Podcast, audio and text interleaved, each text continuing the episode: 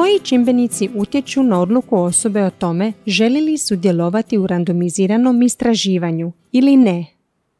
Dobar dan.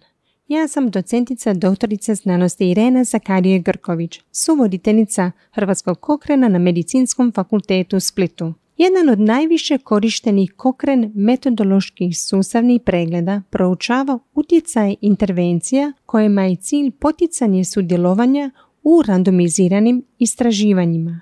U listopadu 2020. godine tome je pridodana sinteza kvalitativnih dokaza o čimbenicima koji utječu na odluku osobe da sudjeluje u istraživanju. U ovom glasovnom zapisu Monez Mehta razgovara s glavnom autoricom Catherine Horton s Nacionalnog Galway sveučilišta u Irskoj. Razgovor je prevela Nancy Čačić, doktorica dentalne medicine i članica Hrvatskog kokrena, te će nam ga pročitati. Prikupljanje ispitanika za istraživanje je izazovno i razlozi zašto osobe pristanu ili odbiju sudjelovati su složeni, ali prikupljanje nedovoljnog broja ispitanika za istraživanje može dovesti do istraživanja koja ne doprinose ukupnom znanju o nekoj temi. Dodatno znanje o tome što utječe na tu odluku može usmjeriti prema boljim strategijama prikupljanja ispitanika, a da bi se to postiglo, korišten je pristup sinteze kvalitativnih dokaza da bi se otkrili čimbenici koji utječu na odluku osobe da sudjeluje u randomiziranom istraživanju. Pronađeno je 86 istraživanja, te je uzet uzorak od 29 istraživanja za analizu. Malo preko polovice istraživanja je provedeno u Ujedinjenom kraljevstvu, ali je bilo šest istraživanja iz drugih europskih zemalja. Tri su iz Sjedinjenih američkih država, te po jedno iz Australije, Kanade, Novog Zelanda i Tanzanije. Istraživanja u koje su potencijalni ispitanici bili pozvani obuhvaćala su širok spektar zdravstvenih područja. Područja su uključivala tumore, trudnoću i porod, mentalno zdravlje i promociju zdravlja, a proučavane su i različite intervencije poput različitih tipova operativnih zahvata, psiholoških terapija, cijepljenja i farmakoloških liječenja. Pristupi prikupljanju ispitanika su također varirali. Neki su koristili pozive licem u lice tijekom redovnih kontrolnih pregleda kod zdravstvenih djelatnika ili posebnih sastanaka s istraživačima. Neki su koristili pisma u kojima ih se poziva na sudjelovanje, zatim telefonske pozive, postere ili letke. Pronađeno je nekoliko važnih čimbenika koji utječu na odluku o sudjelovanju u randomiziranom istraživanju. Općenito, ispitanice su preferirali pozive licem u lice u kojima su informacije jasno prikazane, a i pisane informacije su se pokazale korisnima.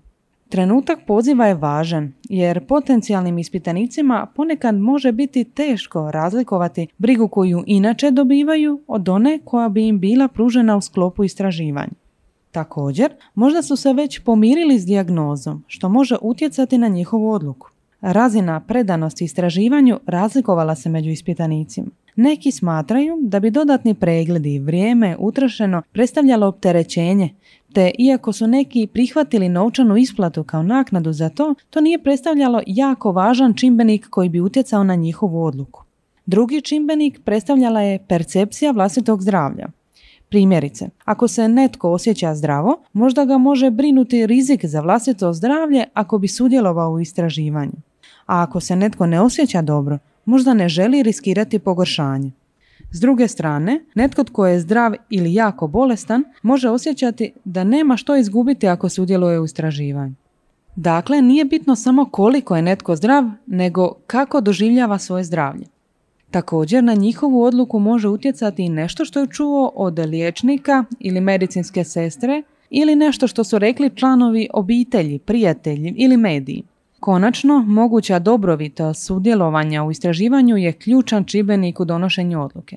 Na pojedince djeluje mogućnost poboljšanja njihovog zdravlja, mogućnost da se osjećaju bolje ako liječenje ili terapija bude djelova. Također, mnogima je drago sudjelovati iz altruističkih razloga ili da učine razliku ili pridonesu znanosti. Da zaključimo, postoje dokazi umjerene do visoke razine pouzdanosti i iz njih su izvedena ključna pitanja koja mogu pomoći istraživačima pri odlučivanju na koji način će prikupljati ispitanike za istraživanje. Ovi uvidi bi trebali utjecati na strategije i poduprijeti buduće strategije prikupljanja ispitanika da bi se one formirale na način vođeni ispitanicima i konačno poboljšale način provođenja istraživanja i smanjiti broj istraživanja koja ne doprinose ukupnom znanju.